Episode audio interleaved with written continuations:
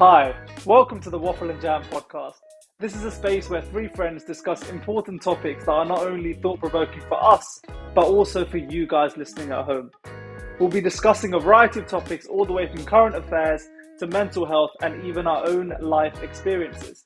So sit back, grab a coffee, get comfortable, and listen to us quite literally waffle and jam.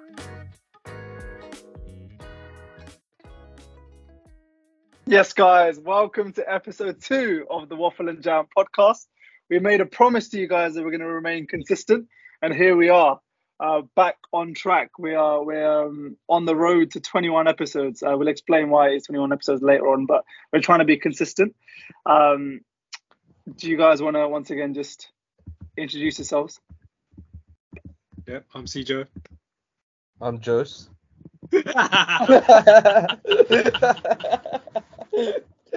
no, uh, I'm, I'm Brandon, obviously, the newest member Yep. of the Waffle and Jam podcast. And I'm I'm really Milan. excited to embark on this journey. Hopefully, we we we stick to the you know our targets, 21 episodes. You know, Milan, do you want to explain why why we want to reach that target of 21 episodes? Yeah. This is actually pretty cool, yeah. So basically, um, I was, I don't know, I was watching some video on YouTube, and there was this guy talking on the podcast, and he basically said, the, whole topic of the video was just um, how consistency is extremely important, and consistency is the main thing that will separate you from the vast majority of people who are trying to do the same thing. And basically, he threw out a stat out there, which is basically that um, there are so out of all the podcasts in the world, 90% of podcasts in the world don't make it past episode three. Only 10% do. And of those 10% of podcasts that make it past episode three, 90% of them don't make it past episode 20. So automatically, by making 21 pos- podcast episodes, you're automatically in the top 1% of all the podcasts in the entire world. Um, so it just shows that you don't even have to be like extremely talented, you don't have to be anyone special. As long as you just remain consistent with it, you will be in the top 10% of podcasts in the world. So that's why we're, we're trying to aim for that milestone of 21 and then obviously keep progressing from there. Because if you get into that routine of just continually making episodes, then we'll hopefully keep going. But that's basically why we're trying to aim for 21 episodes initially. Um, But we're striving for 21 quality episodes. We're not quality just- episodes, yeah. We're not just trying to feed the listeners at home if you're at the gym or if you're like Yeah. multitasking, got this on the side and you're just listening to waffle. How how how ironic it may be Yeah, that we're waffle. yeah. We're not just trying to waffle on, although It's high quality waffle, innit? It's high quality. waffle. That's what exactly we exactly Belgium waffle. Ain't Yeah, no, exactly. ain't no Morrison's waffle. Yeah, exactly, exactly.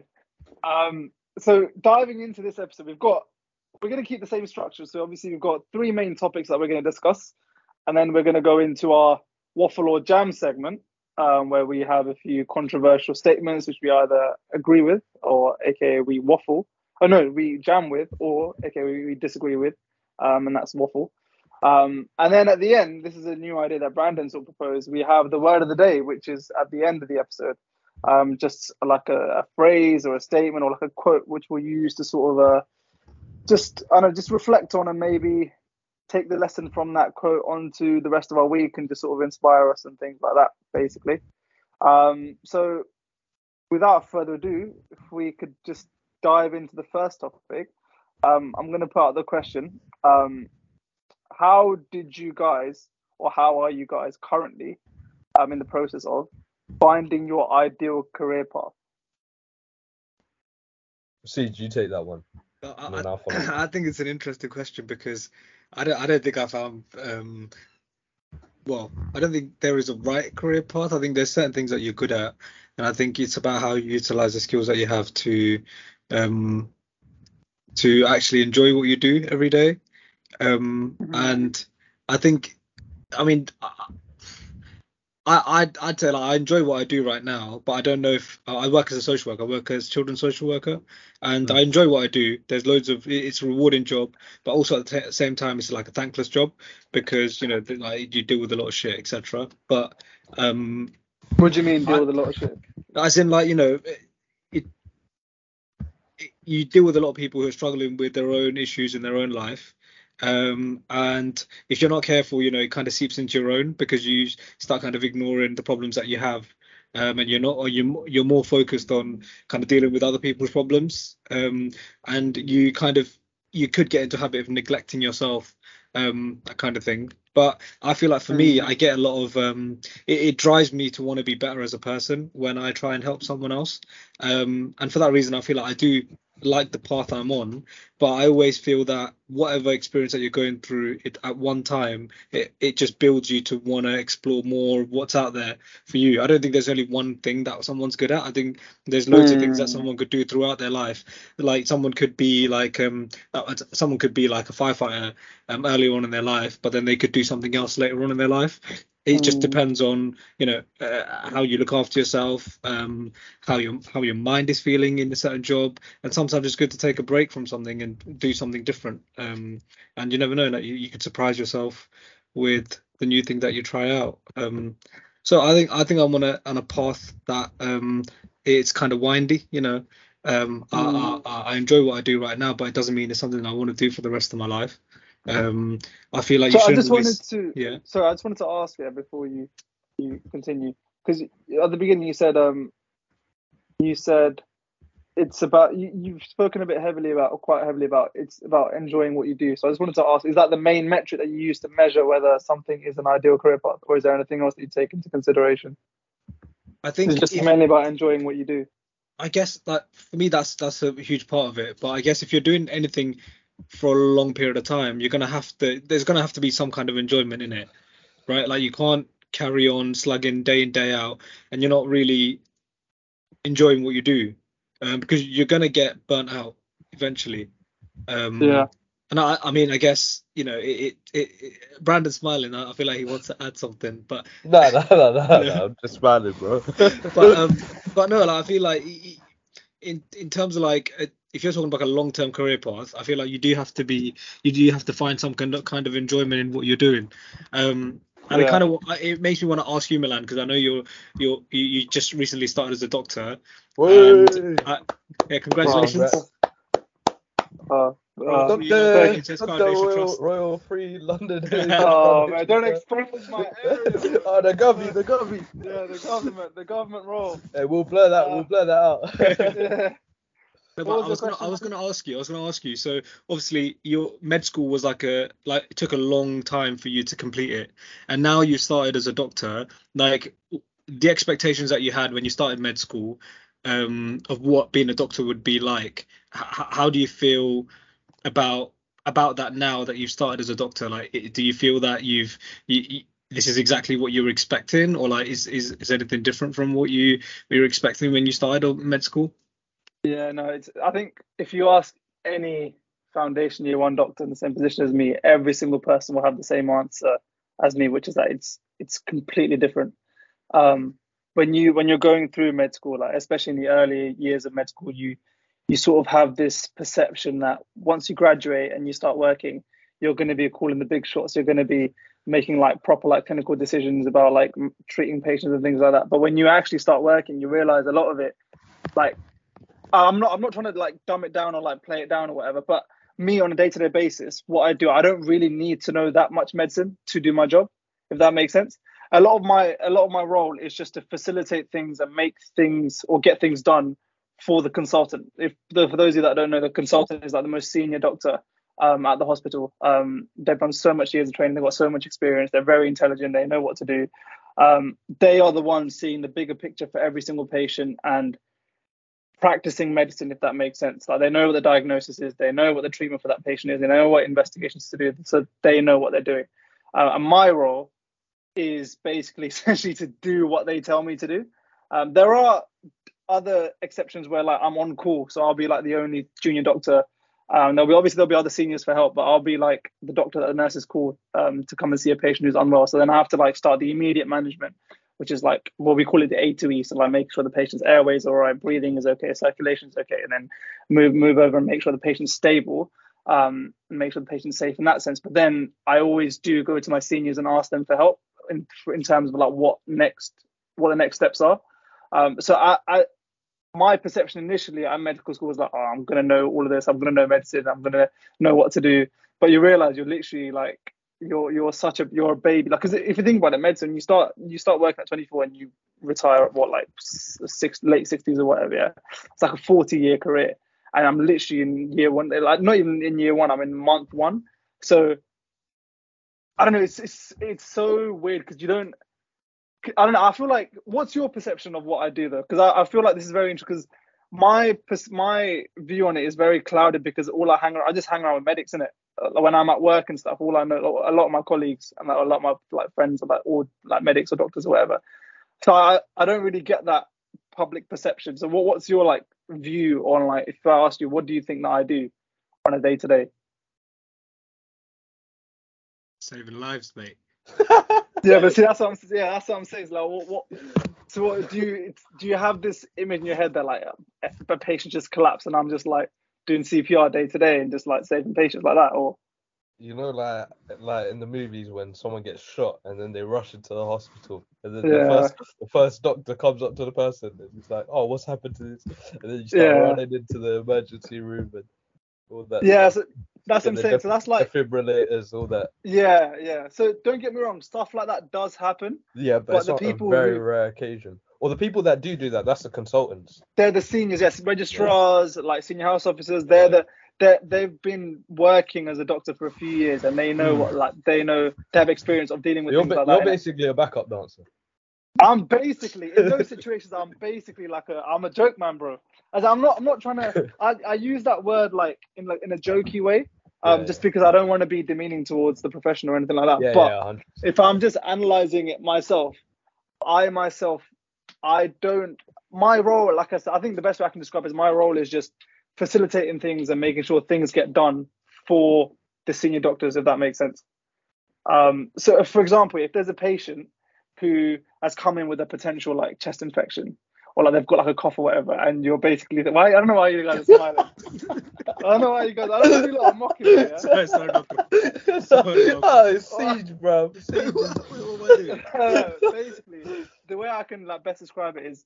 Mm. So if a patient comes in and they're like really unwell, or like for example they've got a chest infection, and you want to essentially find out what's causing their symptoms, right? So the doctor will be like, basically we want to find out if they've got a pneumonia or if they've got a chest infection. So one, one of this guy just he just turned off his thing. no, because I, I, I, I laughing at you. That's why I turned it off. Basically, what I'm trying to say is, yeah. So oh, for that yeah, patient, yeah. for that patient who's got a potential chest infection, you need to get certain investigations done in it. So you need to get a chest X-ray sorted. You need to get bloods done. So my role is to make sure that gets done, if that makes sense. So like, do you feel do you feel like um you want to from what you're saying? I feel like you want to be doing a lot more than than what you're doing right now. Yeah, but then the thing is, when you're working as an F1 doctor, it's a steep learning curve. So I'm mm. already doing things in this like in in week four that I wasn't doing in week one. If that makes sense. So oh, now I'm, I'm like because I'm working on a respiratory ward in it, so like mm. to do with the lungs and stuff. So I'm quite comfortable now in like if a patient comes in with a potential pneumonia, I'm quite comfortable with like like just assessing the patient and like knowing what investigations need to be done and then um, deciding if we need to give antibiotics and things like that and like what hmm. antibiotics mm. we give. So little things like that. Like, but then if but then that within the grand scheme of things is very very minor thing, a very basic thing in medicine. But then that's I'm literally only in month one, if that makes sense. Okay. Um. Yeah, that's the best way I could sort of explain it. So would you would you say that you are on the career path that you that that best suits you that you see yourself kind of um fulfilling your kind of your your life with or do you feel like yeah. there's more out there for you See, see, I always feel guilty because I always chat shit about my job. I like uh, there's mm. so many times I'm like, oh, it's such a fucking long day, like it's so long, I can't be asked this. But when I when I actually sit down and analyze it, I'm actually very happy that I'm doing it. I actually really do it. I'm not gonna lie, I actually really enjoy it. Like, um, pro- proper enjoy like like talking to patients. Like um, I feel like I'm making a difference to their life. Um, even though I'm not making like the big shot decisions, like just getting things sorted, taking bloods, giving them medication, prescribing them certain like pain medication and things like that. I do feel like I'm making a difference. Um, but then within medicine, I'm not entirely sure what specialty I want to go into. Um, but yeah, I think you, I think you just got to try a load of shit and then see basically what, where your passion is, isn't it? Yeah, yeah, yeah. Basically, um, and then what I was gonna ask on the flip side is CJ, you, you said that the main thing, or the obviously, you, well, the way you phrased it was um, a big part of it is enjoying it. So would you say that's like, are there no other factors that you think is important to determine or to measure how how No, I think I think I think is for you? obviously getting a, getting good pay is a huge huge part of um a, a job that you wanna that what you want to pursue. I think progression is really important. Uh, Yeah. the the ability that you have to actually move up the ladder rather than kind of stay in in one place. Um, and I think also um like you mentioned like the impact that you have on other people um like what are you actually doing to change the world i think that's something that's quite yeah. important to me as well like actually making a difference in people's lives um is quite important um yeah for me those three things are, are probably one of the, the like the main um there's probably other things That's, as well, that- no, no, that's quite interesting, bro. Because I was watching a video which I sent to you guys yesterday. Um, What what was a video- videos? I didn't. it was like- sent the it was like, don't worry, bro. I included you in it. I made sure it was there. Uh, it was Oh. like the Ali Abdaal video um, on Mm. like what the ideal career path is, Oh, um, okay, yeah, yeah. and the three metrics he mentions, but exactly what you just said, CJ. So the three Do you know what's Three mad? things- I, I didn't watch that video either you didn't watch that video. No, i didn't i didn't get around to it That's yeah, no, but it was the exact same thing you were saying. So the first one is making money, the second one is having fun, and the third one is if you're helping people. Um, so those three metrics essentially, like I guess based on like papers and things, is what determines whether a career path is the ideal one for you. Um, and then I guess looking at from like a different perspective. So obviously, Brandon, you're going through that process at the moment. Yeah. What can you talk to us a bit more about that journey and like what your thoughts are on that process? The thing is with me, I'm I'm I'm extremely fussy with with my career path, and I think that's a good thing because I Mm. can't get swayed by the influence of you know um, my parents, my brothers, or other family members on what they're doing. Mm. Because the thing is, I heard a quote um, which really resonated with me. It's like, listen, you only you only got one life. Yeah, don't don't even uh, your time is limited on this world. Don't live it for someone else. So then I was thinking to myself, listen, I'm not gonna do something. Obviously, for your parents. Sorry to cut. Sorry to cut you off. Abe. Just to let the audience know, yeah. If you know Brandon, you know Brandon loves a quote. So if Come on, man. I, I'm, I'm doing I'm doing word of the day. I'm doing word of the day in the next quote. next half an hour, that. one hour.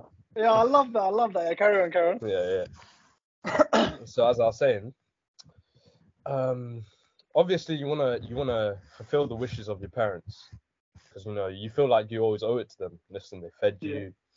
They they they clothed you. Always they're they're providing for you, and you want to kind of give back. But the thing is, with I feel with a lot of Asian parents, you need to give back with the career path you choose. So how many times the stereotype is, listen, Asian parents they want you to be a doctor or a lawyer, an accountant, engineer. The list goes on. Something in the educational field.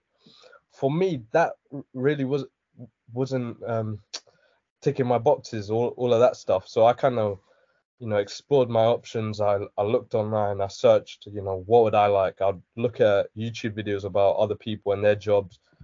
And I, I search for, for for the quite real ones, you know, the ones that have no filter about their jobs. I don't want someone who's, you know, they got a sick job in JP Morgan and they're like, yeah, I'm living the life. I'm on I'm on the mm. 14th floor corner office. No, I don't want any of that. I want I want the facts. I want you know the people you're surrounded with. That's a very important thing because it's your colleagues that also make your working day. You know, you can have a shit day with s- some people, but then your colleagues can you know brighten up that day. Hmm. And I don't want to have a shit day with something at work, and then my colleagues are making that worse for me.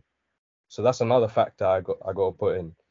Mm. So you can add to the list of three. You were saying working for the money, you're helping people, and then your passion. But also the fourth thing is your colleagues. Unless you're you're building a business up from the ground by yourself, and obviously you might have you know one or two people on the side. But it's really those But then can you? But around. then can you? But then can you really generalize and say that oh you're gonna have this type of colleague in this industry versus another industry? Can you really determine that? Can you really predict it? The thing is, it, you got you got to just go out there, take the opportunities, and see if you like it or not.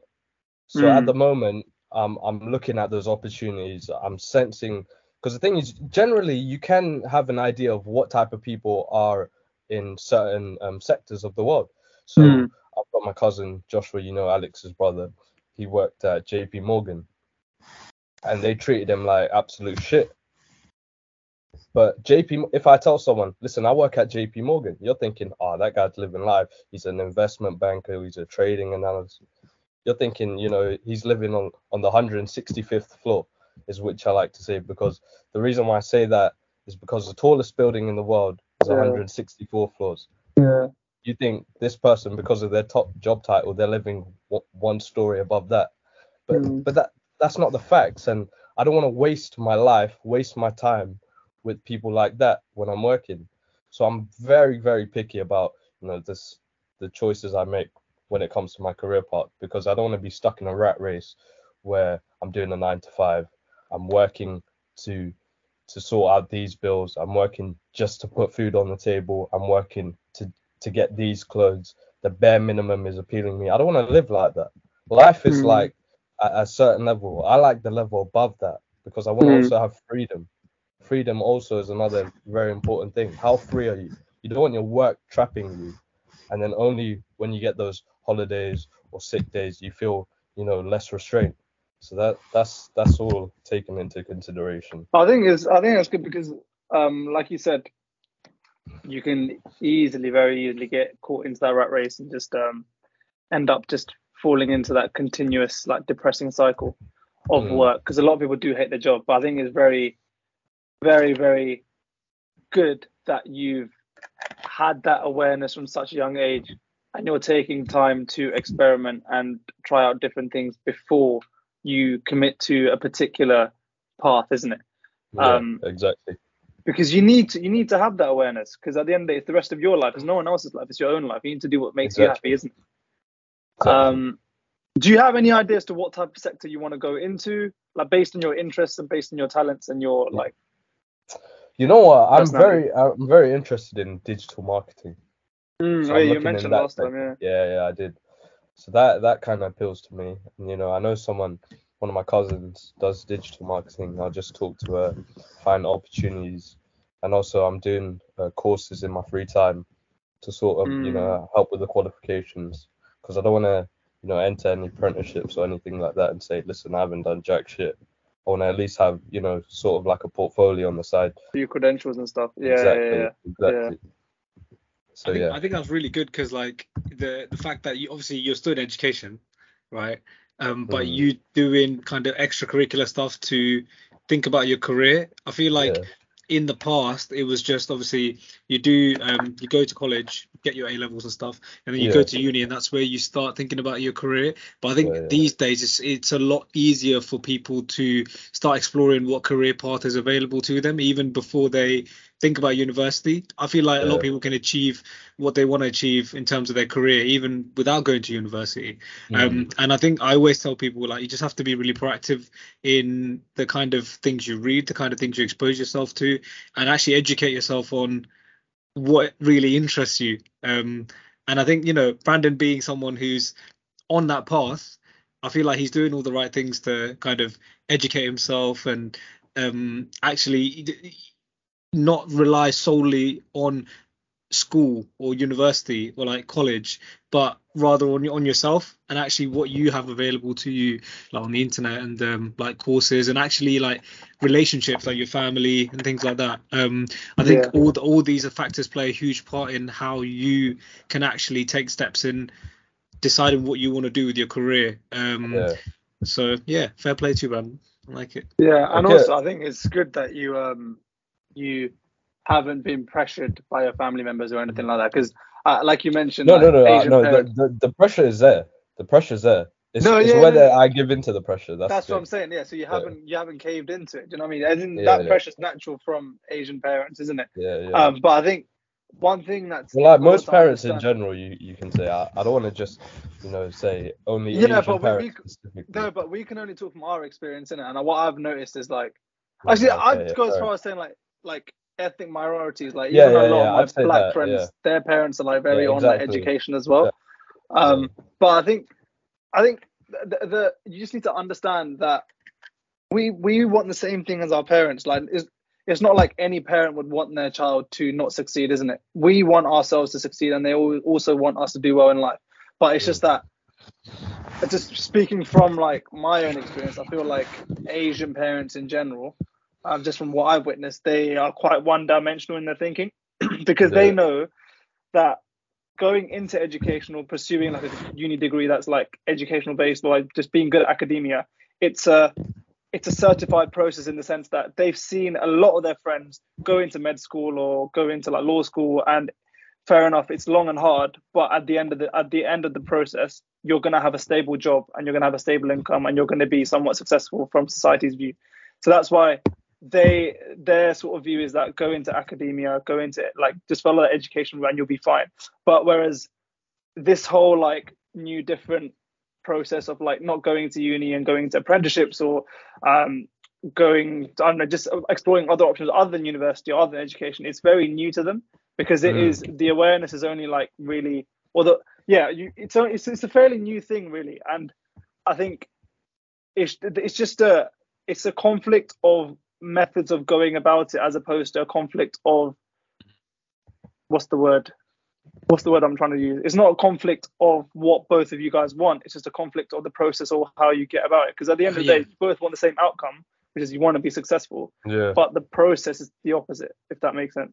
I think. I mean, I like, think it's just yeah, Yeah, I was gonna say I think parent like obviously from the the era that they were born and brought up in, there's only a certain a number of jobs like, really good jobs that um they could go into, and for, as far as as far as they were concerned, it's like you know doctor, lawyer, um accountant, engineer, that kind of thing. But I feel like in this day and age now, there's so many different roles and so many different avenues you can take into being successful. Um and like like Milan said, obviously parents think from like a one dimensional point of view where they feel like that education is like a certified way of being successful um but th- that's not always the case now. There's like like you know brandon using brandon as example like networking is is really really Yeah. crucial. Um it, it depends on what you want to achieve. Um you know doing your own research and actually educating yourself rather than relying on a teacher or relying on school to be educated. Um, there's so much more information out there now. I think right now i feel like information is more powerful um, and i feel like back in back in the day i think what um, education was more powerful. I guess education Yeah. information probably similar but i think there's so much more information out there now that you like the info the more information that you know the more successful you would be and and how you, you kind of take in that information how you impart that information onto other people um, and things like that yeah. And by the way, I'm not saying there's anything wrong with the parents being one dimensional. yeah um, it's it's not even their fault at all. It's because they they just know what they've experienced, right? They've just seen a lot of their friends or a lot of people that they know go into these educational routes, and it's paid off. So therefore, that's the process that they know and that they trust, which is completely fine. Um, but it's just that just having that awareness of knowing that there are multiple different ways to be successful and finding your ideal career path. Basically, uh, basically, long story short, I think that if you want it hard enough, and if you put time and effort into it, regardless of the route. Obviously, there are certain exceptions, but generally speaking, regardless of the you will become successful and you will find your ideal career path. what would you say to someone who is in a position where like they they, they are not sure about what they want to do in terms of their career um and they are open to exploring new things or whatever but they're just not sure because they have so many options available what would you say it, what would you say to them for them to feel more focused or try and think about what is that they want to hone in on Is that to me or to Brandon? No, both of you Say that. Say that last part again. So, ha- so I mean, Bra- I think Bra- Brandon, you can answer this one. I'm Yeah, basically asking, what would you say to someone who may be in a similar position to you, yet Yeah. they are not sure about what they want to go into? Ooh. Firstly, I'd ease off the pressure for them. I'd say there's no rush to the finish line. Mm. Secondly, I'd Mm, say, yeah. Listen, you got the world in your hands. The internet. Utilize the internet because the amount of resources you can find online like how I did, I just searched online. I saw saw the the career I wanted to take or or explore, I should say. I wouldn't say take because it's not confirmed yet, but the the options I had were because of you know taking the first step and using the resources I had, you know. So so that's what I would tell them anyway. I agree with that. I think, I think what I would say is first thing, like Brandon said, it's a marathon, not a sprint. There's, there's no like real rush at the at the moment. You've got time, but also like Brandon said previously, just actually no. First, what I'd say is sit down and think about what your strengths are or what your interests are, what you genuinely enjoy, like whether that be subjects in school or just hobbies or whatever. What do you actually enjoy doing? Um, and just analyze that and then look at all the different options there are for you to pursue in terms of your career.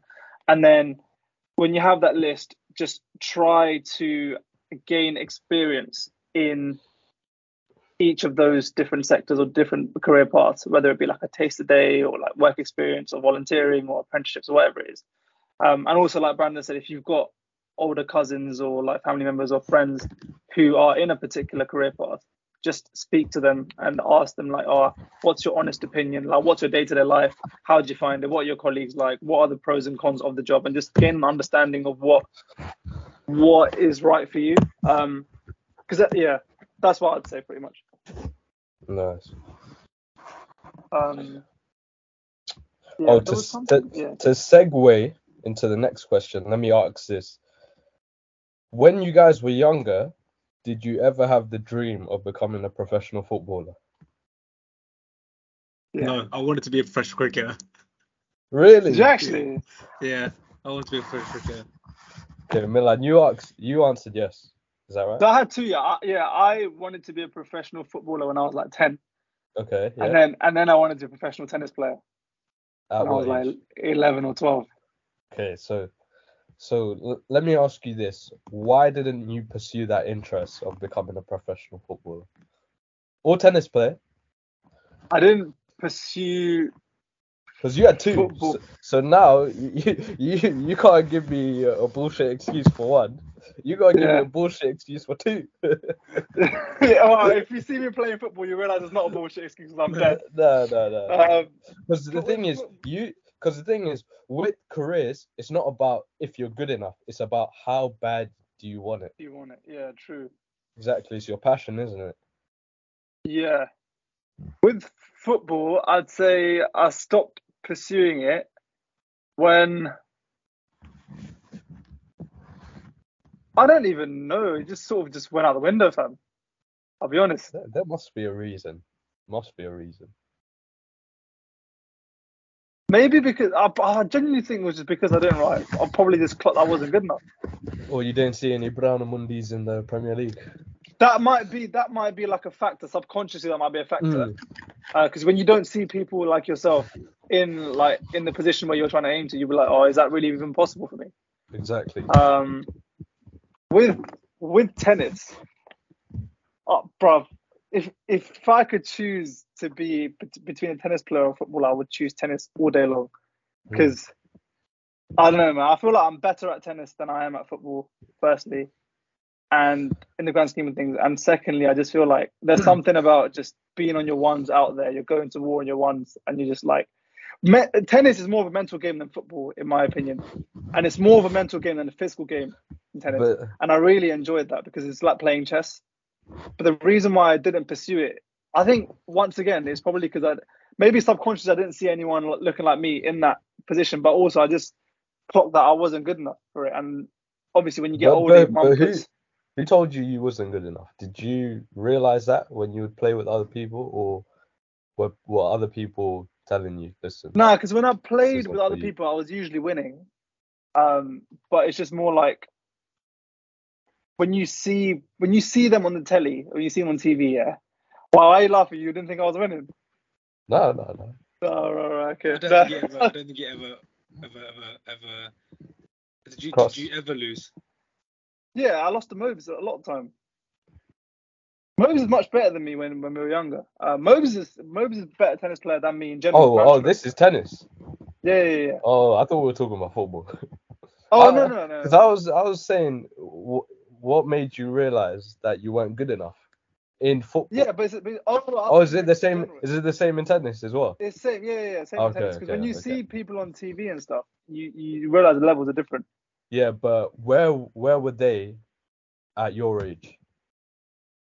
You're I reckon they're probably much, but I reckon they're much better because I started tennis later. Because a lot of these tennis players they started playing tennis when they were like four or five. I only started when I was like ten.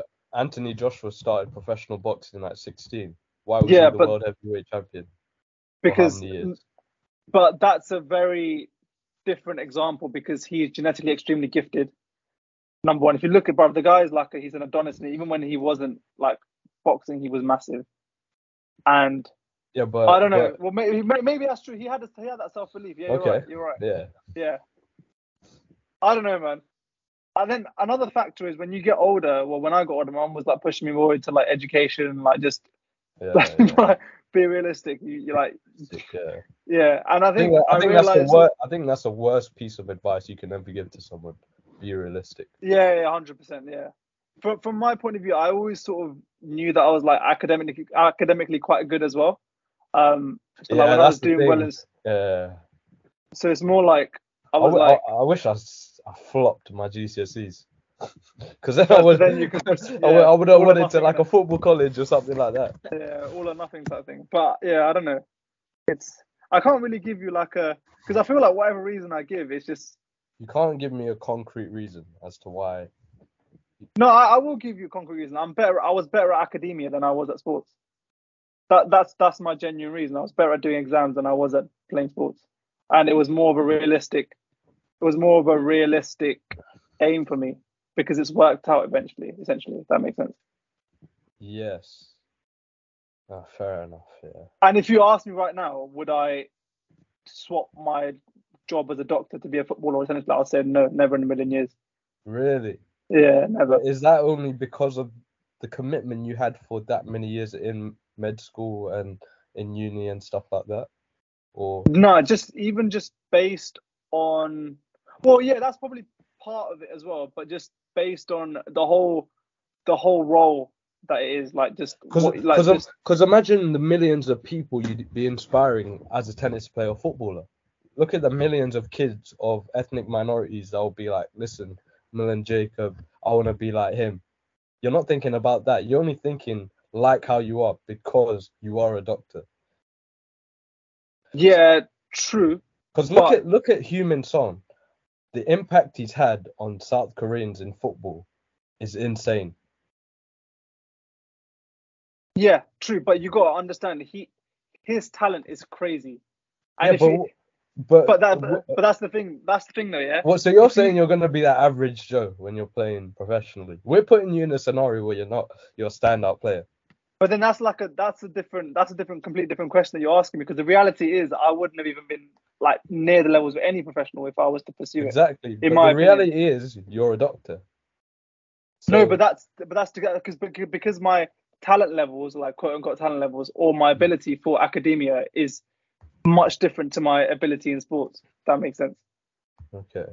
You get what I mean? Is that is that because you put more time into academia than you did into sports when you could have, or you were, you- or like at Mm. that time were you more driven to, like you you said it was more realistic for you to study hard than to train hard to be tennis Exactly. player football player. Do you know what? That, uh, do you know what? Now I'm thinking about it. See, you knew me when I was a kid. I was quite fat in it. That could even be that could even be a factor because my my fitness levels weren't that high when I was like a kid.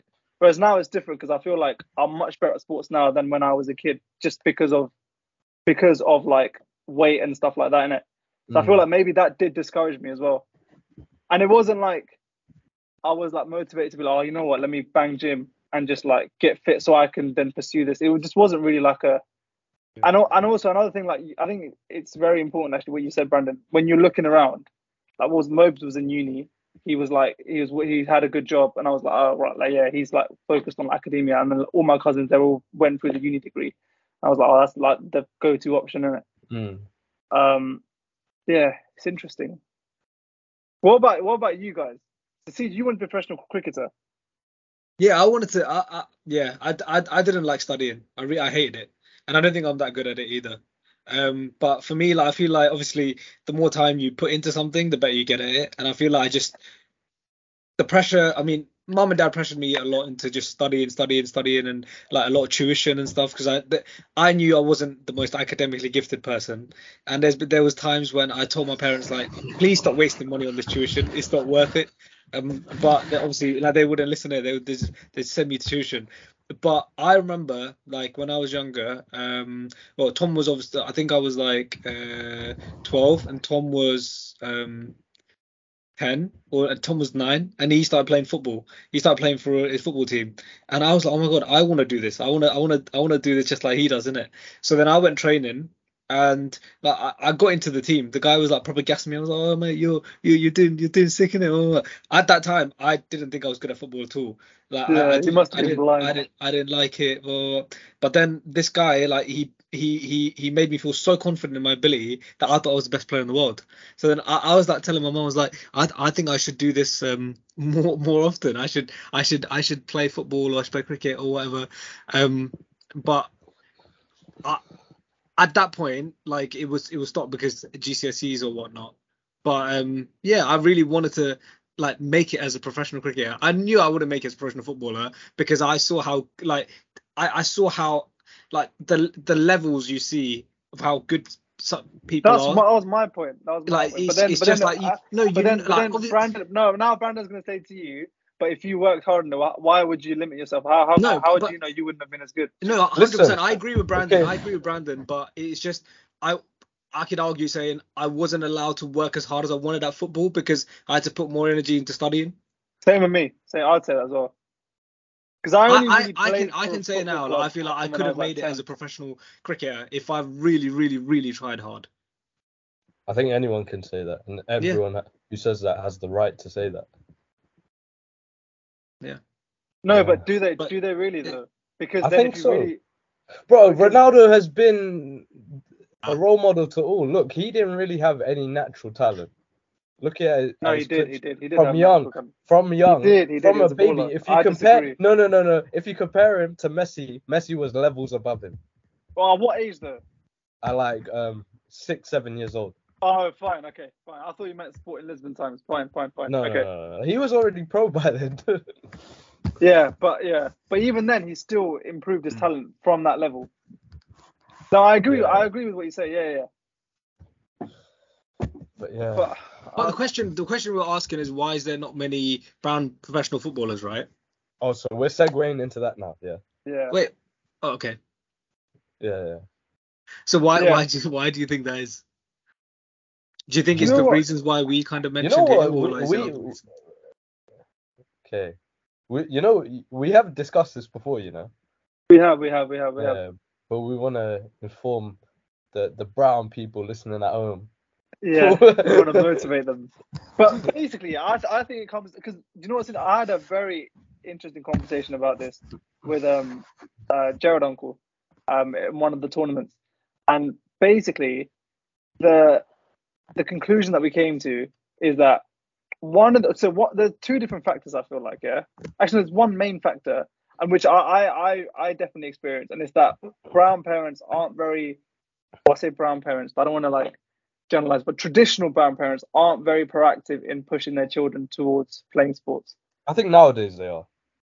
but that's what I'm saying I said traditional brown parents That's the, yeah, oh, okay, yeah, yeah. Do you know what I mean? Because Yeah. na- nowadays, like for example, if you look at Dilan Markanday or Zidane Iqbal, their parents are like very on it to like they were very on it to like push them into sports and like But the thing is, with a lot of brown, with a lot of um, I'd say Asians growing up, academically they're up there. Very rarely you find an Asian that's that's stupid. Do you get me? But we're talking to CJ right now, innit? Exactly. Oh, oh, I'm, I'm joking. I'm joking. I'm I'll put my hand up. why why violating my, my co-host, bro? Alright, listen, mate. When Don't you, make me remove you from the Sorry, meeting. sorry. It's, it's just because he's got MBBS in it. You know. Yeah, yeah. That's- that's- All right. that's- I'll- every, every every time we talk to him, let's call him Doctor now. yeah. Now, now everyone's gonna think I'm an actual dickhead. When when they realize the fact that I knew CJ. No, when I, I me and CJ have known each other when we were six, yeah. So we can violate each other on another level. The stuff that CJ says to me, I'm not gonna bring oh, out in public because because uh, because uh, people think I'm getting bullied. But basically, what I'm going to say is brown parents or traditional brown parents are not very keen on pushing their children towards sports or football. And now, hear me out. The reason why it links back to what I said before, and it's because generally speaking, they know that going into academia or education is a certified process. They've seen people go through it, and they know you can reap the rewards from it. It's, it's, from their point of view, it's almost faultless because they know their success at the end of it. Whereas when it comes to football and sports, they must have heard millions or not millions, like loads of stories of people trying to make it pro, but they haven't made it. So it's more of a risky is, option we- for them. Nah, they these Asian parents they hear one story that doesn't work out, bro. But e- but either way, it's still a fact. Even if it's Don't- one story or not, Yeah, don't get me wrong. Still, Like like getting to into sports, you can be the greatest player in the world, but there's so many other factors that that you have to put in put into the equation to actually make it professional. yeah, facts. That's the thing. And with um, Asian parents, they like to they like to utilize their math- mathematical skills with, with, with stuff like that. They're like the probability of this happening so little. So why not go the safe route? Exactly. That's what I'm trying to say. Exactly. And that's I think that's a major factor as to why there aren't many brown people in professional sports in general, let alone just even football. Ah, yeah, yeah. Do you know what I mean? And do you know what? Do you know what Uncle said? When I spoke to Uncle, he was we, uh, the, What we took another was un- angle. what was uncle saying? So Uncle, this is actually so we we took another uh, another angle at it, and we were like, why aren't scouts? Why aren't scouts? Yeah, for those of you that don't know, Jared Uncle is Brandon's dad. Um, so why aren't scouts or professional scouts or like football teams actively trying to bring in or trying to tap into that brown population and find more brown footballers to go professional? And he basically said it's because they know of this whole history of like brown parents aren't going to be that keen on pushing their children to playing professional football. They'll focus more on academics. That's basically what his view is. So I think it's a two-way thing, and there's that understanding that that understanding that they're not going to be fully committed, or not fully committed, but their parents aren't going to. There's going to be a lot of friction towards that. There's if you think about it as like a river, yeah. There's more friction for the path that a brown person takes into football as opposed to a white person or a black person or someone But, else. but okay, but I'm gonna ask you this: what? Why Yeah. is there friction? There's friction because of the traditional view that a lot of the brown parents have. Is it only that, or could you say, listen, scouts want to protect Asian people due to I don't know racism, maybe? I think that don't could be. I I think yeah. Hmm. I think it'll be naive for us to think that there's no. I, I don't know. I don't want to use the word as strong as racism, but there could be a subconscious bias involved. There's definitely Some, bias. some some discrimination at least. yeah, yeah, Yeah. Because when you say race, I feel like using it as um as, as a defense again uh, for for like brown people to say that oh it, it's so that you, they're not racist that you're not picking a brown person. But I feel like it's the opposite. Like I No, guess I'm not saying that. I'm saying because look at how the football fans, England especially, how they reacted to us losing the Euros. Mhm. They targeted three black players who missed the penalty. Yeah. Imagine, imagine if it was Asian Asian people taking the penalty. I think it'd be a lot worse. Do you think so? I think so. I guess like maybe with the whole racism thing, that obviously it's, it's existed from the start, right? And the, the in football they say oh kick racism out of football, blah blah. But Bro, they don't really care about. It. I'm telling you, they don't care about it. I'm telling you. no, right I. I don't think they do. They don't, I think- bro. If they cared about racism, bro, when the Super League thing was there, yeah, took them Mhm. three days to eradicate it from football, yeah. When this racism thing's been going on for years and they still haven't fully But, kicked it out. They no, haven't like. but but that's that's a you can't really compare that. 'Cause No, the you can Super because how many times has Gary Neville come on Sky Sports and spoken about racism, and how many times did he speak about Super League and all this stuff that he actually cares about? Yeah, that's the thing. But you can't Gary Neville, you gotta expect that's a white male. Legit. So- they're, Yeah, but- they're, they're on the top of the list when it comes but that, to that's what I'm saying. So, the, he- like, so he, he doesn't of their even, he doesn't even experience racism. So why the hell exactly. he, That- he's exactly- yeah. he's gonna experience the impacts, the detrimental impacts of Manchester United joining the Super League. the thing is, he doesn't experience racism. So why I say, even if the people but people, that's not an excuse to not bring Yeah, it up. Though. That's but like the thing is, even the people terrible who excuse. experience racism on those shows, they're gonna be told by the hierarchies backstage, the white males especially. Yeah. You, you know, let's try and keep the spotlight on that a bit low. that's what I'm saying. And, and bottom line is they don't care enough about it to do anything about it because they're not affected by it. Hmm. And it's not, and and and it's like Listen, if, like it, if, it, if it's not hurting their pockets, they don't care.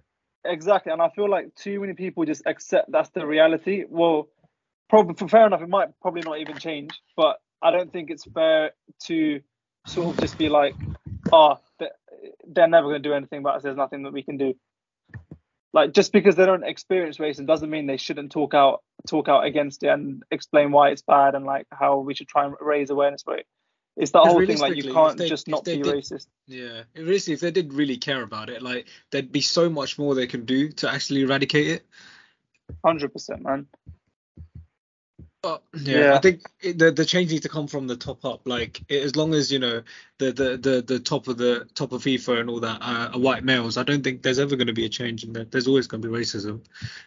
So Yeah, and just to go back to that question, do you think so? There aren't there are hardly any brown professional footballers. So what do you think are the main factors? So we've spoken about brown parents and their like sort of attitude towards it, uh, maybe the friction. But what what else sort of? I mean, obviously maybe like not racism, but like subconscious bias towards the brown. do you think do you think genetics White plays a part in it? Mm. Mm, I didn't really think of that. I mean, Because but the thing is, I don't really know the facts on Asian genetics.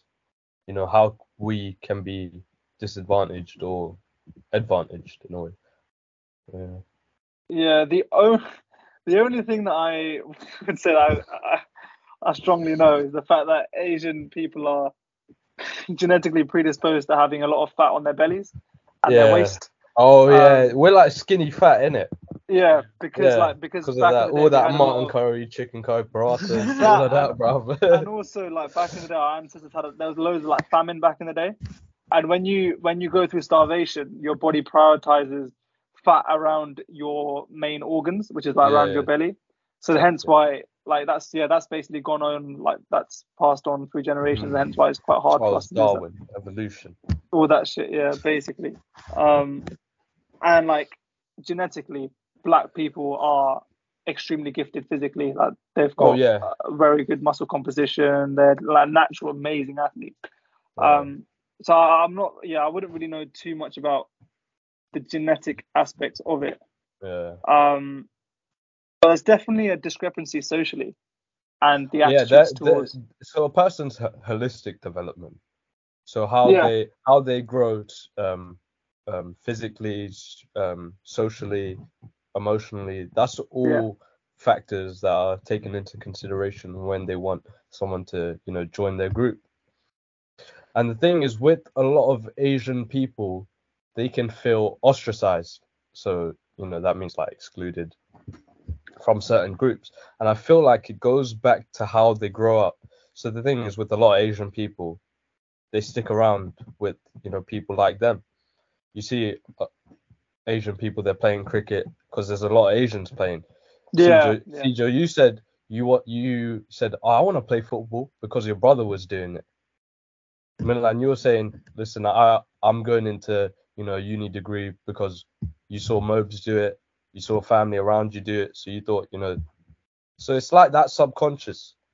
You're sticking to what you know because it's safe. and And I think as a kid, like when you're when you're growing up, say for example, we spoke about Asian parents and how they would kind of influence their kids on what they wanna what they should do growing up. So like say um, I feel like I'm uh, maybe a white parent or a black parent are more inclined to say when a child says I want to be a footballer, I want to be a sports person or whatever, to encourage that. Whereas an Asian parent will be like, no, you need to study or you need to focus on your studies. And I think that has a huge impact on you when you're growing up. Like I feel like you, you would automatically start thinking, okay, I need to prioritize this than than actually something that I really enjoy, which is sports or dance or like drama or something creative, um, rather than something academic. I think that Yeah. that also plays a huge part in it, and especially. also sorry sorry to sorry to Yeah. cut off this is actually I, I want to link that with what Brandon said previously yeah he said you hardly ever see an Indian person who's like quite.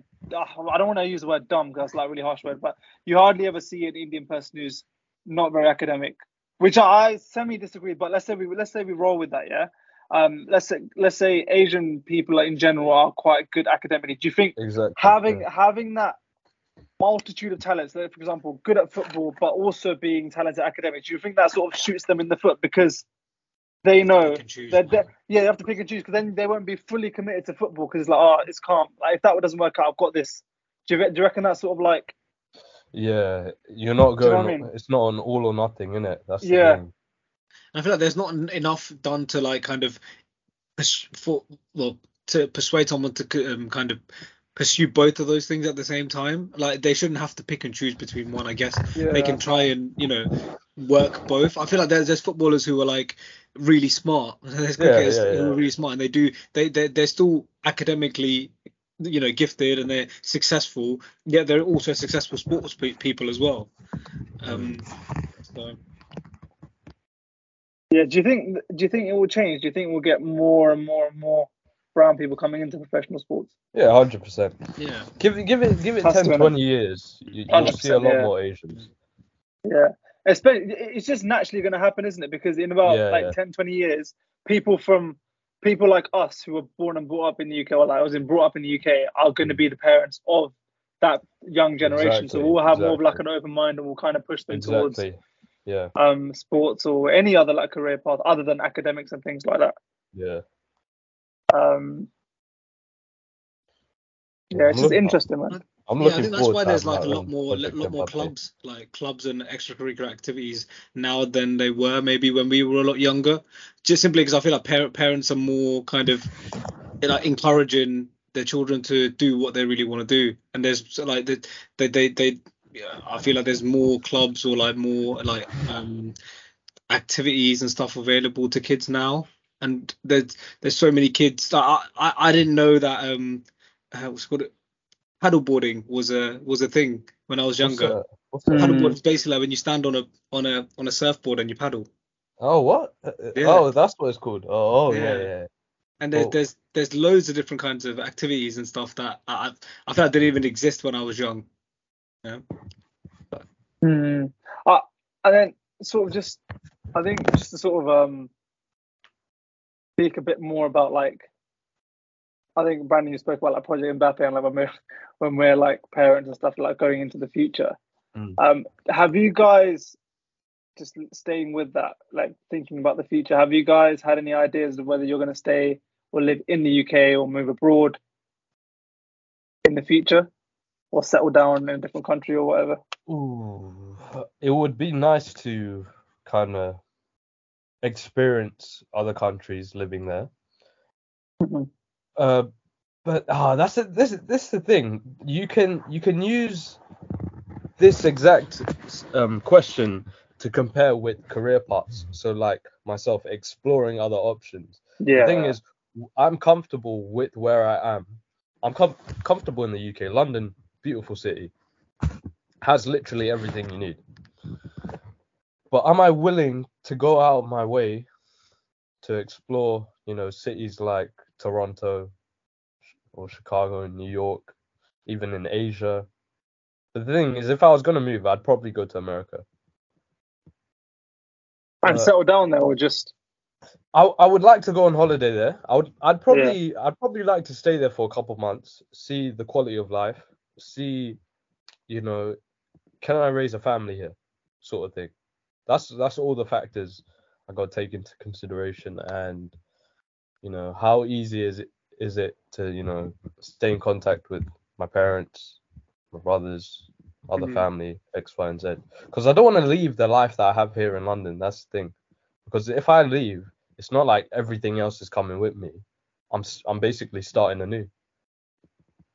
So yeah, but that's would you, why. could you could you argue Could I could with- I see myself doing it? Probably. Because the thing is, my dad. He came over from Malaysia. Yeah. If, you, if you guys Yeah. don't know, my dad he lived in Malaysia for 23 years, and then he he went to Florida, Canada to to see if we were gonna settle down there. But then he ended up like in London. So yeah. So I wouldn't have met you guys because I would have been like one years old or something like that. Yeah. because that's when I went went to America. So yeah. What about you, CJ? No, I, I like the idea of moving around. I don't like I I I, I don't know. I, I've spoken to you about this before. Like when I was younger, I always wanted to go back to India and settle there. Because- no, because, like, bro, I- I- I- you I you just said when Bilal was mocking you, you're like, oh, why does it have to be India? No, no, no. I, I'm, no, no. Because no, that that's what I thought initially. Because obviously I was born there, and I, I a large part of my childhood was spent in India. Like I was there till I was eight, Mm. and I always thought to Oh, myself like, yeah, I'm coming to the UK, but I I always love going back home, as in Yeah, I, yeah, I yeah. refer to it as home. So I'd love to like someday go back and actually settle there. But before I do that, I'd love to live in another country other than the UK. Um, like I, I was talking to you about guys about Canada, and I really like Canada. I'd love to live what, there. What what part of Canada? Uh, Toronto. The Oh, six. okay. The six. The six, yeah. Six. Yeah. Right, Six. Nah. What No, for, go- Jan- go- I went I went on holiday there a couple of years Yeah. ago, and like uh, the quality of life, the people, and also I was looking at the kind of job I could do there. The job I'm doing in the UK now, I would get paid like double how much I'm getting paid here But the thing in is, in the- in Canada. okay, I'm gonna There's cut you off there, CJ. No, no, go go go go go. Uh, Is, is the thing is, you said you really haven't found your ideal career path. Yeah. When you move to Canada, is that Mhm. something that you from the UK you want to take there, or would you want to start a new and find a new career in So in Canada? I wouldn't I wouldn't move without knowing what I'd be doing to support myself if I'm moving to to that destination. I can't just go there blind and expect to just be you know surviving. I'd have to have some kind of plan. So that's why I Okay. said Canada because like the job prospect I'd have there with what I'm doing now is is a Yeah. possibility. That's that's why I said yeah Canada would be a good place because I've I've been there before. I know what it's like and job Yeah. prospect wise it would be cool, a, a cool place to to work as well. Um, but India, like, is somewhere I'd go back just to chill, like to retire, basically. Um, Okay, so what what age would you see yourself going to India? ah, Say say everything works out. mm, 65. oh, so only four more years for you, gonna see. what? So only only a few more years. Only a few Yeah, years. Yeah, I'll, I'll be there in five years' time. no, but But- um, with Canada, um, do you Mm. have any family that that's over there at the moment? No, I don't have any family there. It's just like it's just when I when I went there to, to, to travel, it just seemed like a homely place. Nice, Um, nice. it just seemed like a nice place to settle down and start. Um, and to be fair, I've got a, a few friends who, who who live there now, who've moved Oh, there nice. and live there, and Nice. you know they they there's no, there's nothing bad they'd say about Canada. But Hmm. I mean, I, again, the more I think about it, the more I'm like, do I really want to leave the UK? Because how you spoke about leaving everything behind, I don't think it would be that easy to just leave everything, like your friends, your family. You know, yeah, it's, that's it- the thing. not You going to don't be know that. you don't know the value of something until you lose it. Yeah, yeah. Like I, I, I have a colleague who moved from. Canada actually to the to the UK. Um, she came over like what, a few months ago now, and her child also came over. The child is like 13, 14, no, 14 years old now, and like they're struggling till this day with the whole transition. And she was saying that like it, it's it's at the time she was like really excited about moving um mm. and she moved over and her child was still in her kid was still in america until um, in canada and she moved over like last month started school and she hates it. Like the the she the transition for the child is so much harder than it was for her. And it makes me realize that like i- i- you might move to a de- like a destination thinking it's the best thing for you mm. but you have to think about the impact it has on like other people in your life as well like your immediate The thing family is, with the cost of living in the UK right now, Mhm. it's a, it's a shambles. Like from moving from the UK to another country because the pound is so strong can be beneficial for you. But if you're moving from a weaker currency to the UK, you could be struggling with you know the cost of living and stuff like that. So that's another Yeah. factor you got to take. But I think overall, I think it just highlights how much our parents struggled when they were uh, yeah like just migrating Oh, but stuff was dirt cheap back then, bro. No, but it's not even that. Just like learning the language. Like my parents Oh, weren't yeah, that fluent. be in honest, just in general, like coming to a westernized Yeah, country from yeah, like yeah, 100. like my parents came from Bahrain. Like just coming to a westernized country, they no doubt they probably did experience racism. How old- how old were Um, your parents when they came?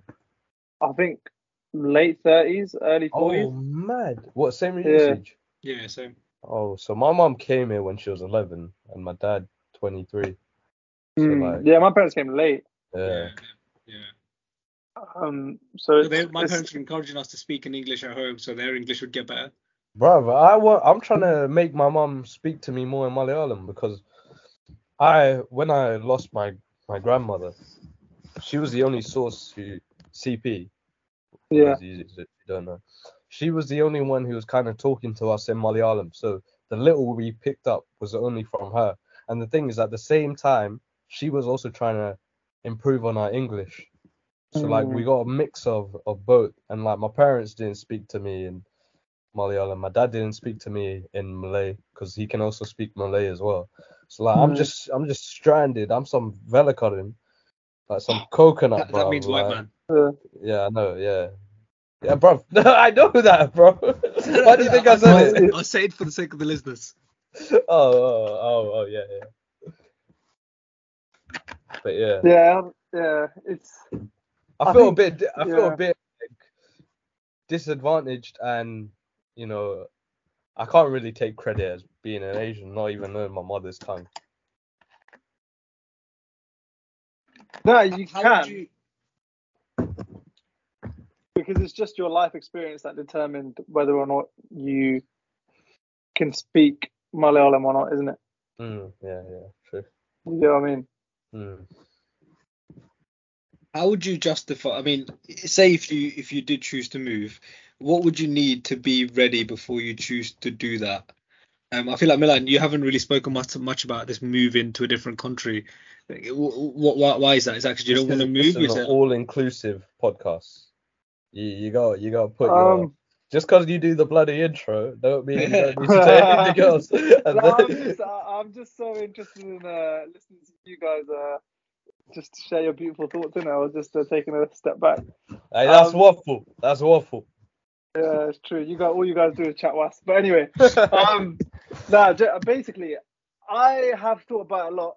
Um, I, I don't know if you you know like Manu. Manu was so we'll talk about more Hey, big up Manu podcast. for the feedback. Anyway, Yeah, yeah, yeah. Respect to Manu, man. Always, always uh, our number one always supporter. Always appreciate always appreciate. Yeah, put- got a heart of gold, man. Honestly. Um, but what he was thinking initially, previously, like he was thinking of like relocating different countries, and one of the places he was thinking of was America. And when he was going through that process, I was considering it as well. Um, but I think uh, this, uh, what I basically analyzed was, I realized that the main reason why I wanted to go to America is because you get paid more, um, as a doctor over there. But then just thinking about it, I didn't think money was a good enough reason for me to leave everything behind here, like you said, Brandon. Um, and also, like when you when you move over to a different country, you need to take into consideration a lot of different things that you don't actually think about now. For example, when you when you move, you think about okay, if I'm going to be there long term, I need to think about the education system of the whole country because my children will, will be going to school there and things like that. And I just didn't think that like I'll use American exa- as an example, but I feel like UK has a very good education system. I don't think the America America can really compare. Um, so things like that really kind of discourage me. But I do definitely want to go and live in a different country for at least a year or so and see see what it's like just for an Yeah, yeah, experience and yeah.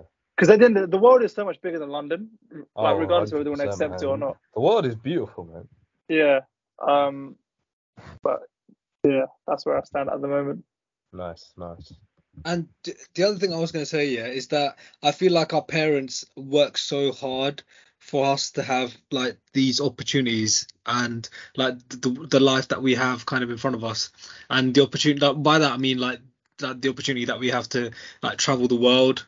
Um, and experience so many experiences that I feel like when they were young they didn't have the ability to do so, and like I, I feel like you know we should make the most of that. Um, Hundred percent.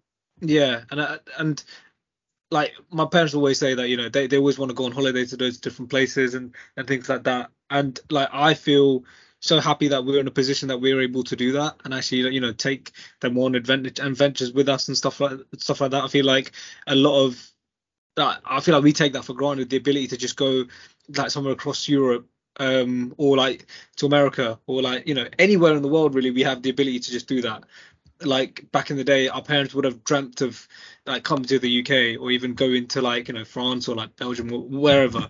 And I feel like you know we should really like really cherish that. And I think for that reason, you know, I I would. I love exploring. I love just going to those different places, enjoy, even if it's just you know to a place in the UK that I've never been to before. It's just exploring the world and seeing new places that you've never been to before. Um, it's just it's something you know. uh, You, you, the word wanderlust um, springs to mind. It's just like the the oh, I can't I don't- I don't know the definition, but I think it, it it's the joy of exploring new places or or seeing new things or experiences and stuff Mm. like that. Um, and I think that's something very special about it. Um, we should be very lucky to to actually have Oh, the opportunity to, to do that. Travel. There you go. Strong Yeah, that, that's what I meant, but that's not what I said. No, I agree with you though, because like with all the opportunities that our parents have worked hard to give us or open up opportunities for us, I think we we uh, the least we can do is pay it back to them and actually like make take advantage of those opportunities because because I'm sure if you ask like all three of us, if you ask each of our parents, their their biggest wish or their, the the thing that brings them like the most joy in their life is seeing their children like succeed or just like doing well in life, isn't it? Mm, I think one yeah. thing that we one thing that that we can do is just make the most use of those opportunities to make them happy and obviously like make advantage because because then it shows them that what all that struggle they went through wasn't for nothing. Yeah, exactly. You know what I mean? Yeah. So I think that's quite important. You're making Um, deep it, bro. Yeah. Now on that note, I think we should move on to our waffle or jam segment before Alright. someone starts crying. Um, Let me turn up my camera. yeah. Um, my first statement for the waffle or jam segment is Drake is the top five artists of all time. See, all right, go on, see just Toronto boy. Jam, jam, jam, Toronto jam, boy. jam, jam, jam, Jam, jam, jam for me. Jam. Love Drake, man. I Jam, love Drake. I agree. Yeah, I I think love it's top Drake. five of all After time. after Yeah. after Malu hits, yeah. Oh No, oh I'm joking. I'm joking. I'm joking.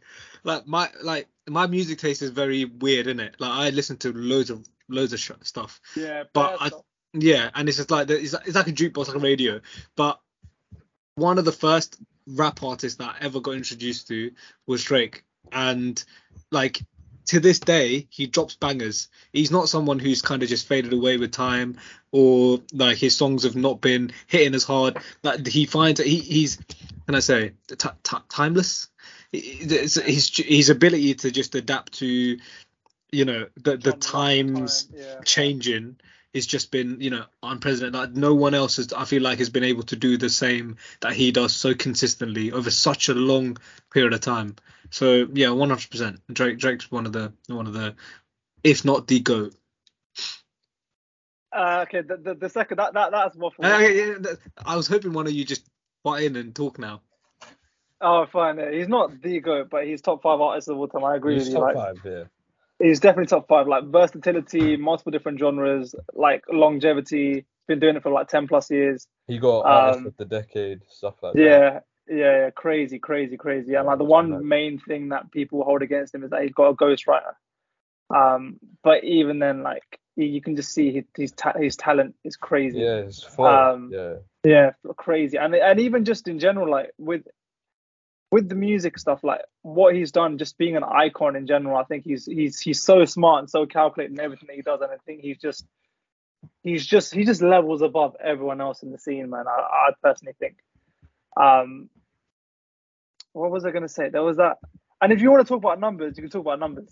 Like he's he all his albums number one. Like he he he's at a point where only a few artists are at the at the moment, which is that he can drop anything and it'll go number one. And he Mm. doesn't even need to like promote it. He'll just drop it and it will just go number one. But is it um, because of that loyalty he has with the fans? Yeah, but I think that's what makes him so great, though. I feel like Okay. because in order to because think about it, who are the who are the other artists that that can just drop anything and it'll just go number one? He's no he's one of them. Adele Adele's another one. Beyonce's another one. Who else would you say? J- And- uh, Bruno Mars? Bruno Mars, yeah, that's a good one.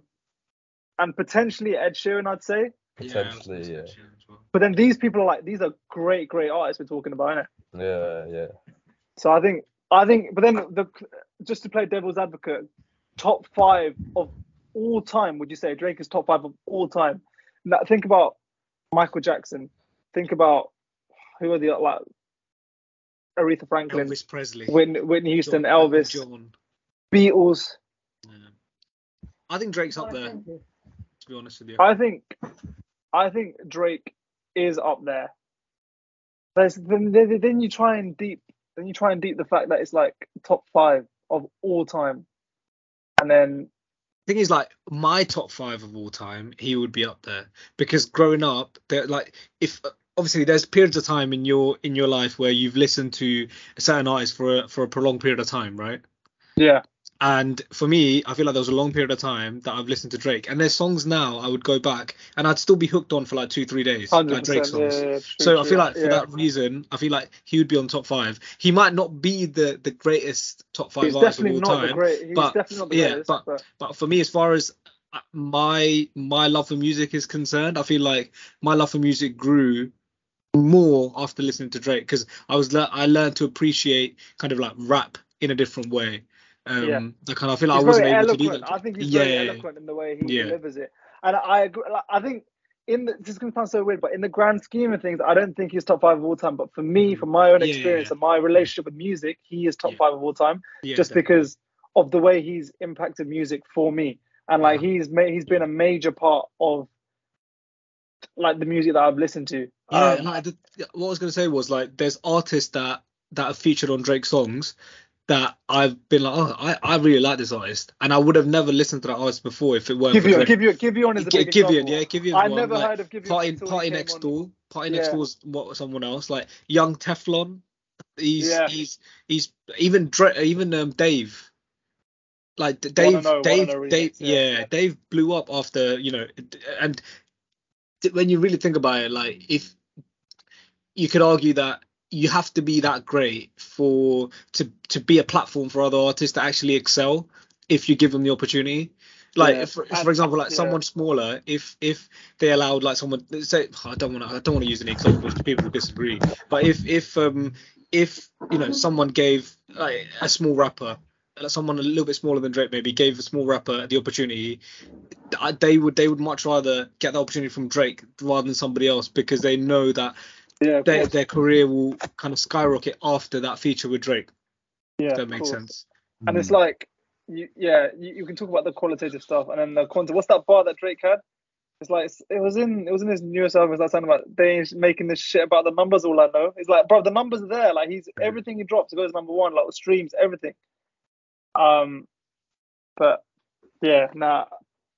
I think I think the- that was quite and- an easy one. Obviously, there's a lot there's there's a lot of beef and stuff in rap in it, and I, I think the way that Drake deals with the beef is quite sly and calculated as He's well. smart. Yeah. yeah, he yeah, he is, he like is. he drops sly digs and stuff in songs and, and albums, and Yeah. you'd have to be really careful to actually like, listen out for it.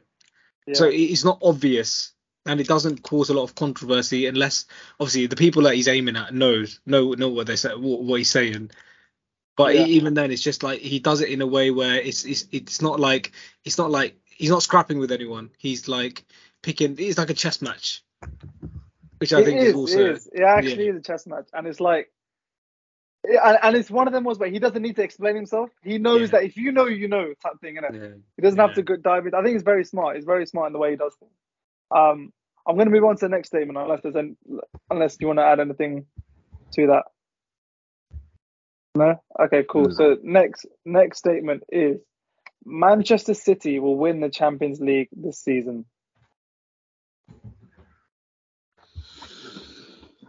I gotta think about that one. early days still. Yeah, very early days. Who who who who's a threat? Who would win it? If it's not them, that's what you gotta think about. That's the that's the thing.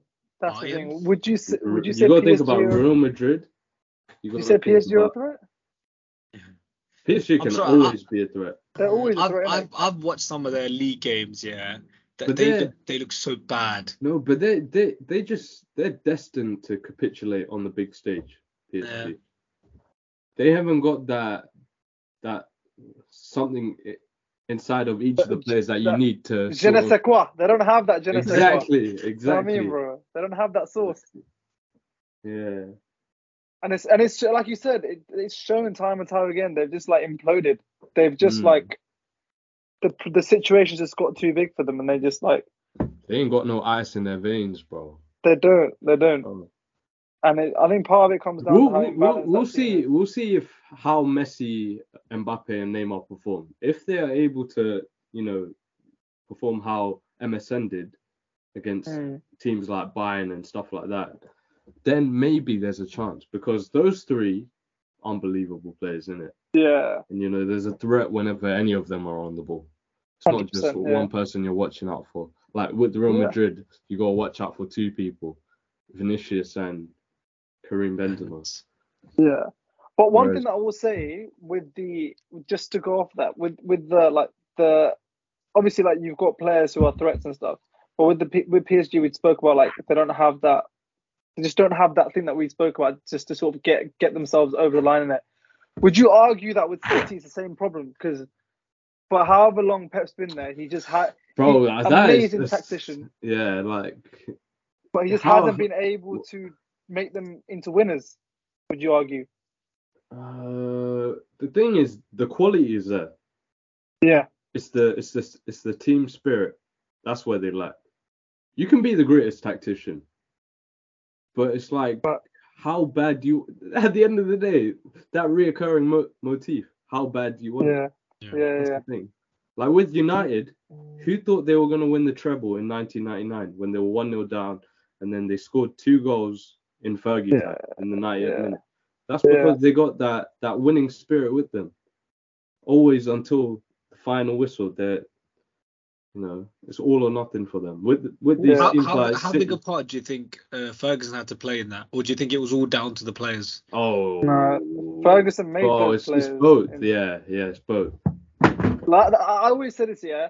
As like as a coach, you can be the best tactician that you want, but at the end of the day, you get judged by winning games, and you, as a as a manager, you have a role in making your players into winners. And I feel like Pep is like, unbelievable, yeah. But the but the, the scores don't lie in it, like the results don't lie. Like what is it? What I, I don't know what it is. What is it like? I like in terms of like the game against Real Madrid last season, I wouldn't really in terms of subs that he made or like just the way he played the game or like how he set up, I, I wouldn't really like criticize what he did. It's just that it's just the character of the players. I'd, I'd argue, and like, what is it like? Why aren't they? Why aren't they like winners? Why don't they have that winning mentality? Why don't they just want it enough? What is it like? Would you would you blame Pep or what is it? I'd- And that's what makes me think: Has anything changed now? Fair enough, they've got Haaland. Has anything changed now to this season to to make sure that Man City will actually win? The thing is, with these two clubs, what's the common denominator? They're both two big, wealthy clubs. Yeah. Yeah, they got rich owners, they got the oil money. Does does the money in the club affect the passion of you know and the morale of the team? You mean in terms of like they're all on big wages? You mean? Exactly, yeah. Yeah. Even no, but even the people in the background. So you know the people are saying to Pep, listen, these are the mm. goals that I need you to achieve. Maybe their their pockets aren't hurting if City don't win the Champions League. Because at the end of the day, if they still make it into Champions, they still get Exactly. a big payday in it. They get top four. Exactly. See the reason the the re- Mm. I'm gonna I'm gonna say that I, I would believe in City more than PSG, and it's it's something that we touched on in the last pod about what we said about Mbappe and how he, I think we've well I think we agree disagree about his his drive to want to achieve more is a lot less than say Haaland, and I, think, that, we all we all agree. yeah. So on I think yeah. that that that is a huge factor when it comes to how easy Pep's job will be as a manager to push the players to want to do better. Like I feel like ha- Ha- Haaland, for example, he puts maybe puts a lot more pressure on himself to want to get the best out of himself. And I think if you want to win games, if you want to win trophies, you're gonna have to put that pressure on yourself to want to achieve more than what you initially wanted to. And I think Mm. like with with a team like City, there's there's a lot of quality, like Brandon said, but it's just about how badly, again, what Brandon said, how badly do those players want it? How good? How what do they expect of themselves? Do they expect to just you know give the hundred percent, or do they want to give that extra ten percent to prove that they're they're, they're actually the, the the of the upper echelons of you know footballing, Mm. footballing, Mm, footballing. You know, yeah, in the Like footballing hierarchy. So Yeah. uh, I feel, yeah, and I feel like that that in itself, I don't think it just comes down to players. Obviously, the manager has a huge. I don't think he has a huge part to play, but well, actually, the manager does have a huge part to play. but I think there's a there's um there's a there's a fine balance where you have to be able to encourage the players to want to have the same goal as you, but still the players to be able to put that extra effort in to want to achieve that goal for themselves because they have the power on the field. He he can put, put all the taxes and stuff into place, but they're, they're the ones out there, isn't it? So But should, but this thing surely it, it just comes down to how well the players can deal with the high pressure situation. Surely that's it because City can win the league easy. They'll win the league by like January. But it's just when it comes to the second leg and Real Madrid are putting pressure on them and there's still one goal up. Well, like, time and time again, like, even against Chelsea, where in the big stage, when the pressure's up, when the pressure is on you, and you're like, oh shit, we've never won the Champions League in the history of the club. We this is our one chance to do it. If we flop it, we're gonna have to wait another year to try again. When it gets to that moment, for some reason, it just doesn't translate, and they just end up just flapping it. So it has to be the mentality of the players because it must Do you- do be how certain- they deal with the pressure. do you think certain managers and certain teams are just suited to play like, for example, like a tournament or like a league? Yeah, but I don't think that applies with Pep because Pep's won. But, but then again, has he won the Champions League without Messi and Iniesta Yeah. and Xavi and them? That's a good question. because like I feel like Mhm. Tuchel was a good manager for like a tournament. Like he would he would do bits. Like he did bits with Chelsea last season, and Yeah. won the, and even with PSG came close the season before. And But he didn't like- really do well in the Premier League, isn't it? Yeah, that's what I'm Yeah. saying. Yeah, league wise, Yeah. he's not. I don't think he's that um that good. Yeah. Hmm. I think it comes down to man management then at the end of the day, Yeah. maybe. I think Tuchel was very good in getting his players in that that season when they won the Champions League. Was very good in getting the players to do anything for the manager. That's where Fergie, I think that separates Fergie from a lot of managers. He was very good at sort of. We've heard all the stories about Fergie. Like he would shout at, he would shout at Giggs in front of Nani, but he'd actually be t- directing it towards Nani because Yeah. because Nani was doing something wrong on the pitch, but he knew that Yeah, Nani yeah, doesn't take criticism very well. But he would shout at Exactly. Giggs because he knew that. Do you know what I mean? Yeah. Um, so he, it's more about the psychological aspect about knowing how to get every single player that you have at the best of their ability. And I feel like there's something about the way Pep manages his team that he's not got every single player at the top of their game. Maybe you'd, you'd argue. When I say top of the game, I mean like handling pressure situations. Do, do you stepping up to the think do you think these players need an element of fear of their managers to perform well? Because you know how United players they would they would fear Fergie. Do you think? Yeah. I don't think it's Uh, fear of the manager. I feel like it's just fear in general. It's just like I feel like if you want to achieve something really great, you you have to be scared to some extent of failure as well because you don't want to Mm. fail, do you? I agree with that. I That sounds with like a word of the day. Nah. that. Yeah, I sounds was. Remember the No, one I told you? Uh, we'll, we'll save that one for a later Okay, okay. episode. Yeah. Yeah, but no, I, I agree with you, CJ. But no, no, I definitely do agree with you. You do need to be have that fear, fear of failure because you need to be like, bro, fuck that, bro. There's no way I'm losing this because I'm so Yeah. scared of failure that I'm gonna just do anything I can to avoid it. Um, but it can affect you in a negative way for some people because that fear might become crippling. And maybe that fear is what's making those City players just crippled and they just don't like, oh shit, this situation's too big for us. And they just end up like freezing. Mm. I don't know, man. I, I was gonna say, in the in- interest of time, do you want to move on to? Do you want to do another waffle or jam thingy, or do you want to move on to the word of the day? Because it's already been an hour and a half. What's the other one? The waffle next one is Anthony Joshua will beat Tyson Fury. Okay, we'll save that for later. Cause Yeah, and what's and then, the then the last one, which we've got for this episode, is United will. Yeah, but Alcaraz I put for the next one. oh, okay, okay, yeah. Um, United will win the Premier League in the next three years. Why are you smiling, CJ? I'm jamming to that. I'm jamming to that. Um, I, d- I I don't think I get some maple syrup on my waffle, please. I think it's too early for me to either eat, even waffle or jam to it. Nah, nah. This is the thing. This is why we do waffle or jam because you can't come up with answers like that. That's why we. All right, fine. Do you know what I'll say? Yeah. yeah? So you I'll have to pick. In the next three years, Ten Yeah. Hag or I mean like United, whoever the manager is, will win the Premier League in the next three years, I will say I'm I think it's doable.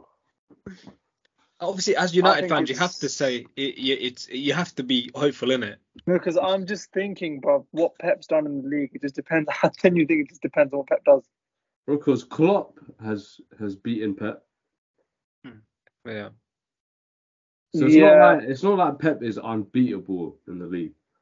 In the next three years, no, fuck it, no, you're right, no, we can, yeah, because it's not like we're gonna have the same squad as we have right now. exactly, yeah. and that's the No, same we- I'm Man jamming City. that. No, Yeah, but do you not think that like you have to have some kind of foundation that you're going to build on to get to that Well, stage? I think we've got a decent foundation at the moment. Ten Hag's doing well.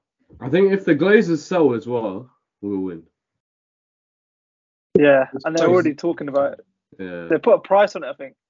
yeah. I mean, I wouldn't, I wouldn't, Yeah, I wouldn't like put it past you guys. I mean, I'd be happy for you guys if you win because it, No, it's been a long wouldn't. time. No, it's you been a long wouldn't. time. It's been There ages. is red in your heart. You know it, CJ. There's red in your heart. Yeah, it's just hate. It's just all the hate. No, I'm joking. No, I honestly, like, I, I, I, as much as I hate United, like, I, like I respected Fergie as a manager, innit? Um, and like I, We didn't come. We didn't like have like oil money to to make No. us win. yeah, basically. yeah, and I think that you- the, the good times that United had were just really, really good, and it's always, it's always difficult. yeah. It's always difficult to to kind of replicate that again, and I think that's why it's been really difficult for fans and the club in general because you were such like a huge club, and now Mm. like every We game- are a huge yeah, club. yeah, no, we are. but you know what I mean, like th- compared to how you Europa were when on, Fergie don't was around, like, you're you're you're so far below where you were before. Yeah. Um, and I think Yeah. that that only means that you know you're destined for greatness again because the standard is so high. So I think for that reason, like yeah, it's it's definitely possible you guys will win again. Um, it's just it's just whether or not you know like it, the management and the ownership and stuff kind of sorts itself out. Like you have to realize all the teams, all the players are getting better and better each season. Um, yeah. and you know like yeah it's just there's been a few hit or miss moments with United you know big big money signings flopping and uh Yeah. No, managers you're right, coming and right. going the thing is like some, yeah. mm, like with Chelsea for example like we would lose a manager but we know the new manager will come in and do a madness because that's just how we are in it but you guys you need a manager to stay a long time to guarantee success you've never been a club to Yeah. bring a manager in and No, expect a agree, I agree. madness for in Mm. such a short period of time Uh, you I needed someone to agree. be like a long term kind of thing. But the thing is, Uh, we've always had like long term managers. That's the Yeah. thing with Fergie's reign. Like that's the same. You can argue that with Arsenal. Like, yeah, They said they wanted Wenger out, but he was still getting top fours with like average that team. team. Yeah. Yeah. Yeah, yeah, exactly. You So- only realize, like Brandon, what you said. You only realize how good something is once you lose it. exactly. yeah. But On you can't you can't hold on to that forever, mate. You know you have to move on and adapt. No, I, I, no, I agree. I agree with that. I think the sooner we cut ties with like this whole aura of Fergie, the better, because you can, no one can ever replicate that, bro. Fergie was a like he was a once in a lifetime manager. You can't ask any other man. Like we asked Mourinho to come and do it. We asked Solskjaer to come and do it. No other manager can do what Fergie did. So trying to expect someone else to come and well, I don't know, just have that same aura of Fergie. It's it's not. I don't think it's realistic. Yeah. Mm. It's mad Yeah. because the, like you, you and, said and it like you could argue that that style of management is not going to Yeah. work in this day and age because the players are softer, bro. Yeah. That Fergie hair dry That- treatment won't work with these players. Egos are too big now. Pe- Players won't have it if a manager tells them to Hundred percent. to like fuck off or whatnot. Look, Like, they look wouldn't at have Pop, Pogba Yeah. and Mourinho. They're the big issue. Yeah. Mm. Yeah. But I, I do think But- United can win it in the next three So, years. so, you know. so, so you're ja- you're jamming to it, yeah? No. Shut up, man. Joke, man. No, no, of course, Yeah, yeah. what is it? No, I'll, I'll jam to it. I'll, I'll be happy for you if you win. Jamming to it. I'm jamming to it. I think we're all jamming to it. Yeah. But to be fair, I think. Wait, did we even? What was your answer to the um the previous statement? City win Champions League season. Are you jamming to it or are you waffling? Is it waffle? Waffle. I think waffle as well. You know. This season, Yeah. Go on, see the way you were speaking, you were kind of like jamming to it a little bit. no, I, I think I'm jamming to it. I'm jamming to it. The way they've started with Haaland in the team as well, like he's Yeah. unstoppable. He's a man for the big occasion. No, Like but you said- we, you we said had that are- argument, man. He's not doing it against world class teams. No, but the this is what. I'm saying though. He, He, he has though in the pre- in he the, in the Champions yeah. League. And, Yeah, like, but he's- is he doing it with Man City? You said you said like they think it'll be have. easier in Man City. for him to Yeah. I don't know. And you said the. PSG players don't have ice in their veins. I feel like Haaland is one man who does have ice in his veins. And I feel like Yeah. that is that is contagious. And in a team like City, that's probably what they need. If their main man, the man they bought all That's a that good spent No, no, that's a all that point, money yeah. in to to to bring in, and he's performing, it's going to inspire the rest of the players to like kind of like step up a little bit as well. It's a good point, but what I would say is I've seen City flop it too many times for me to change my mind. Yeah, I've seen them in the Champions League final. I've seen them 30 seconds from going through to the final last season. I've seen them have some shocking tactical decisions against Liverpool when he freaking decided to play Gundogan right wing. It's time and time It's, again. it's, but it's, it's amazing for us though. I love it. I yeah, love I, it. yeah, yeah, mate, that Real Madrid game was the best game I've ever seen in my life. Bro, you Oh sent me your reaction videos Yeah, too, jokes, Bro, bro. oh, my dad was so gassed. Oh my days. No, but I'm, I'm, I'm waffling to that. I think that's a, that's a waffle. yeah, yeah, yeah, that's what. Um, okay, Brandon, word of the day. On that note, so word of the day basically is I want to um for for the audience or listeners at home, basically I want to give like a quote or anything that maybe can resonate with you for a bit. And due to current affairs, I've chosen a quote from the Queen. So the Queen has said, "When life seems hard, the courageous do not lie down and accept defeat. Instead, they are all the more determined to struggle for a better future." And I feel like from what we've said from the podcast, you know, that that can resonate with all of us because how we talked about, you know, our parents struggling for us for a better future and how you said, you know, you feel pleased because you're making your parents happy with the career paths you've chosen. So it feels like you're giving back to them. So I feel like, you know, that that's that's a perfect note to to end on. I think that's very beautiful. Respect. Thank you. I think that's a great way to end, end the podcast. It's so topical as well. Mm.